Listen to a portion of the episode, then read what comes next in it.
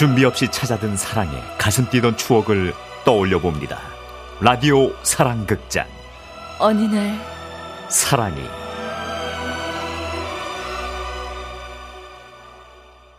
아직도 어두운 밤인가 봐. 밤이 되면 지영씨는 이불을 머리까지 뒤집어 쓰고 무서움을 혼자 견디는 날이 많았습니다. 한 살 터울이었던 오빠가 어려서부터 많이 아파 엄마는 늘 오빠에게만 신경을 쓰셨기 때문이죠. 그래서 혼자인 게 외로울 때면 지영씨는 오빠의 친한 친구였던 재호 오빠네 집에 놀러가곤 했습니다. 누구세요? 나야 오빠. 어 왔어. 마침 우리 저녁 먹을 참이었는데 들어와. 어? 엄마 아빠 지영이 왔어요. 어 그래 어서 와라. 여보 저 밥 한 공기 더 떠야겠네. 어 지영아 네. 이쪽으로 와서 앉아라. 네.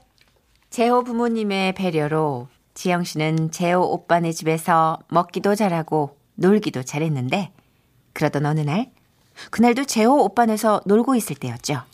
지영아, 그 놀라지 말고 들어. 무슨 일인데요, 아저씨? 그 방금 전화가 왔는데 오빠가 말이다. 우리 오빠가 왜요? 아, 그게... 그날 지영 씨 오빠는 세상을 떠나고 말았습니다. 지영 씨가 열네 살 되던 해 일어난 일이었죠. 당분간은 엄마 모시고 와서 우리 집에서 지내거라. 마침 새 주려고 했던 방도 있으니까. 그렇게 해서 지영 씨는 재호 오빠네 집에 들어와 살게 된 것이었습니다. 지영아 학교 가자. 어 잠깐만. 지영아 학교 가자. 어 지금 나가. 지영아 미팅할래? 됐거든. 아무리 대학생이라지만 오빤 그렇게 어떻게 맨날 미팅만 해? 어느덧 두 사람은 대학생이 되었네요.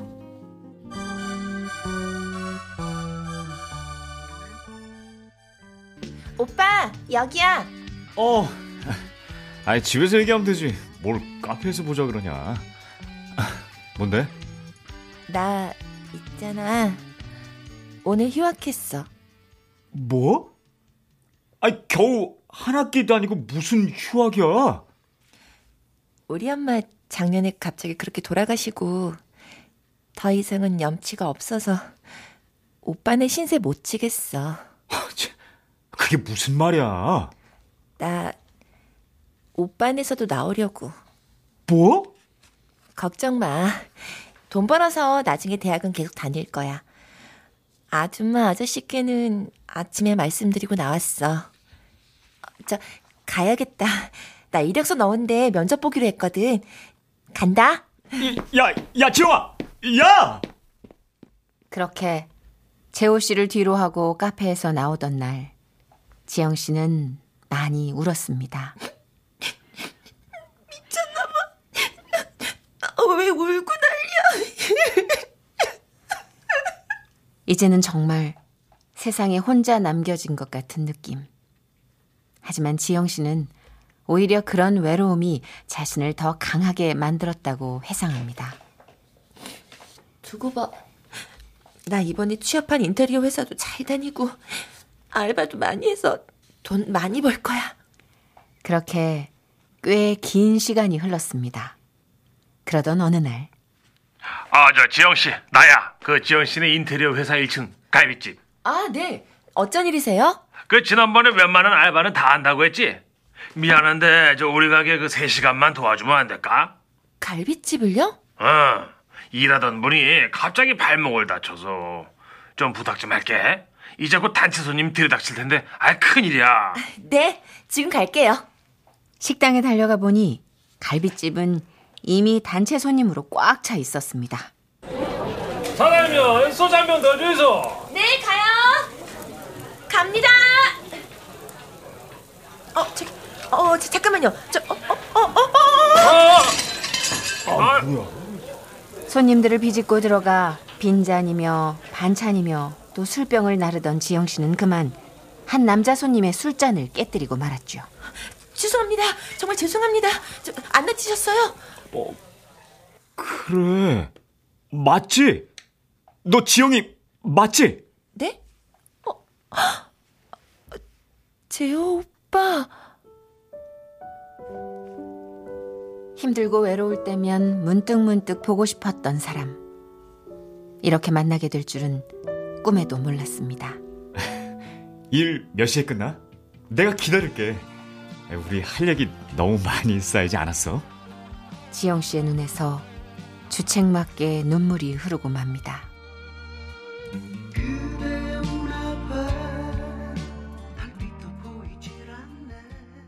오빠! 오래 기다렸지? 이게 도대체 얼마만이야? 우리 정식으로 악수나 할까? 그런데 이상했습니다. 재호 씨가 손을 내밀지 않습니다. 그러고 보니 소매 밑으로 재호 씨의 손도 보이지 않습니다.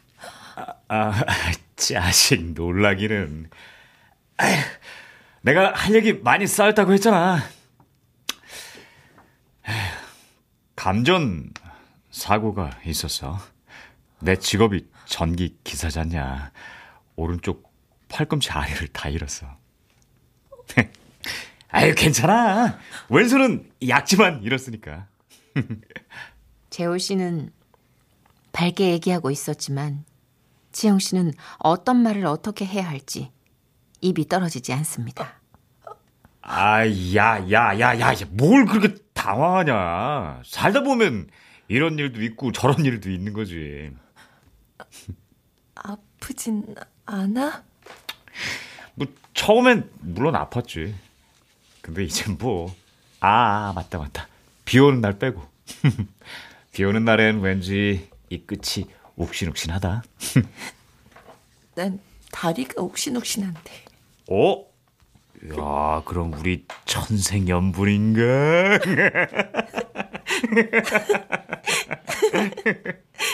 그날을 시작으로 지영 씨는 재호 씨와 자주 만났습니다. 인테리어 업무의 특성상 퇴근 시간이 일정치 않아 약속을 펑크내야 할 때도 많았지만 재호 씨는 한 번도 화를 낸 적이 없었죠. 정말 미안해. 아니 이번에 레스토랑 공사하는데 외주 전기팀이 못 온다고 해서 지금 막연하게 기다리고 있는 중이거든. 에이, 괜찮아. 다음에 보지 뭐.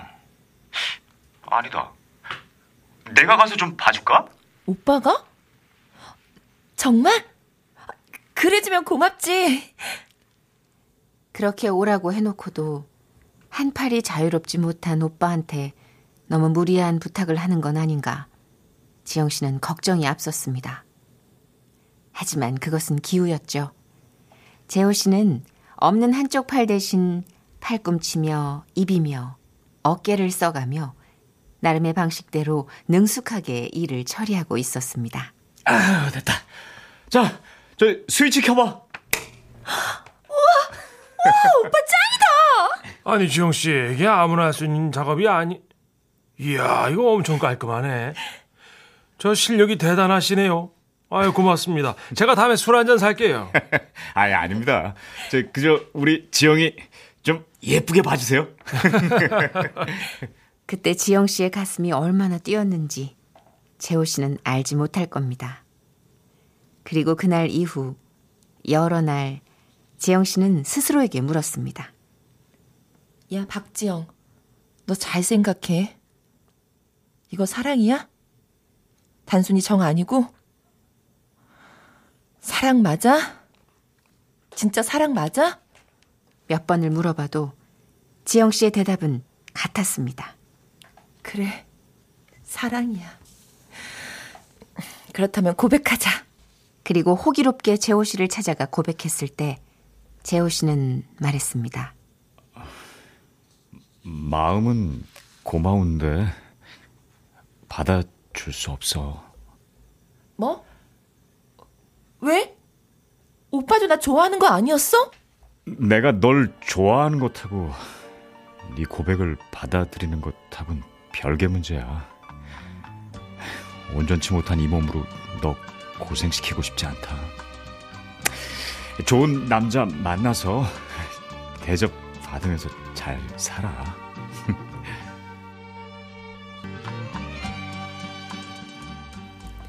하지만 이대로 마음을 접을 수는 없었습니다. 그래서 지영 씨는 끊임없이 고백을 이어나갔고 팔 개월쯤 지났을 때 마지막으로 물었죠. 오늘이 진짜 마지막이야. 잘 생각해. 나랑 결혼해. 할 거야, 안 할 거야? 어? 할 거야, 안 할 그래, 거야? 어? 어? 하자. 결혼하자고. 진짜야? 진짜지? 나중에 딴소리 할 게 없기다. 어? 알았지? 그래. 우리 엄마 만나러 가자. 내일 어때? 그리고 참으로 오랜만에 재호 씨 부모님을 뵙게 되었습니다. 그런데 지영아, 오랜만이라 반갑긴 한데 우리 아들이 몸은 불편하지만 그렇다고 불쌍한 사람은 아니다. 너도 알지? 나는 우리 아들이 가족도 많고 좀 밝은 기운이 많은 사람하고 살았으면 좋겠어. 네가 어떻게 자랐는지 내가 모르는 것도 아니니까, 그치? 그래, 여기서 끝내라. 아, 아줌마. 성장기 때 힘들었던 삶은 지영 씨에겐 아킬레스건과 같았습니다. 그리고 누군가 그걸 건드렸을 때 지영 씨는 당당해질 수 없었죠. 그래서 이번에는 지영 씨 쪽에서 재호 씨를 놓기로 합니다. 아줌마 말씀이 맞아. 우리 여기서 그만하자.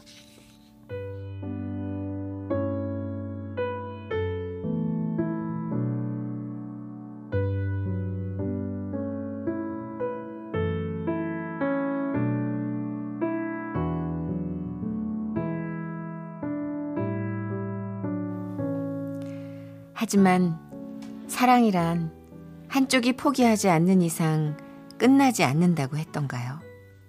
지영 씨가 다니던 회사를 그만두고 선배 부부의 일을 돕고 있던 어느 날.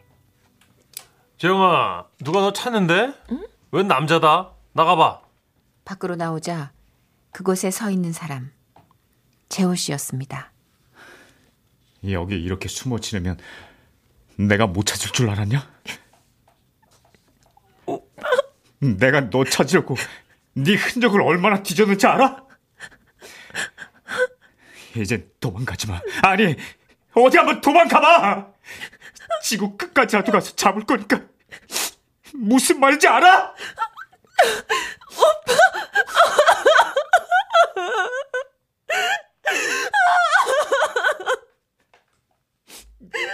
그렇게 다시 만난 지영 씨와 재호 씨. 삼 년 후 두 사람은 마침내 결혼식을 올렸고 지금은 어느덧 결혼 오 년 차가 되었습니다. 와, 진짜 우리는 사랑을 몇 번을 지웠다 다시 썼냐. 다행이야. 다시 쓴 사랑도 오빠여서. 고마워. 나 고마워. 오늘도 감사의 마음으로 하루를 시작하는 지영 씨와 재호 씨. 그런 두 사람 사이로 네 살 쌍둥이 두 딸이 환하게 웃고 있습니다.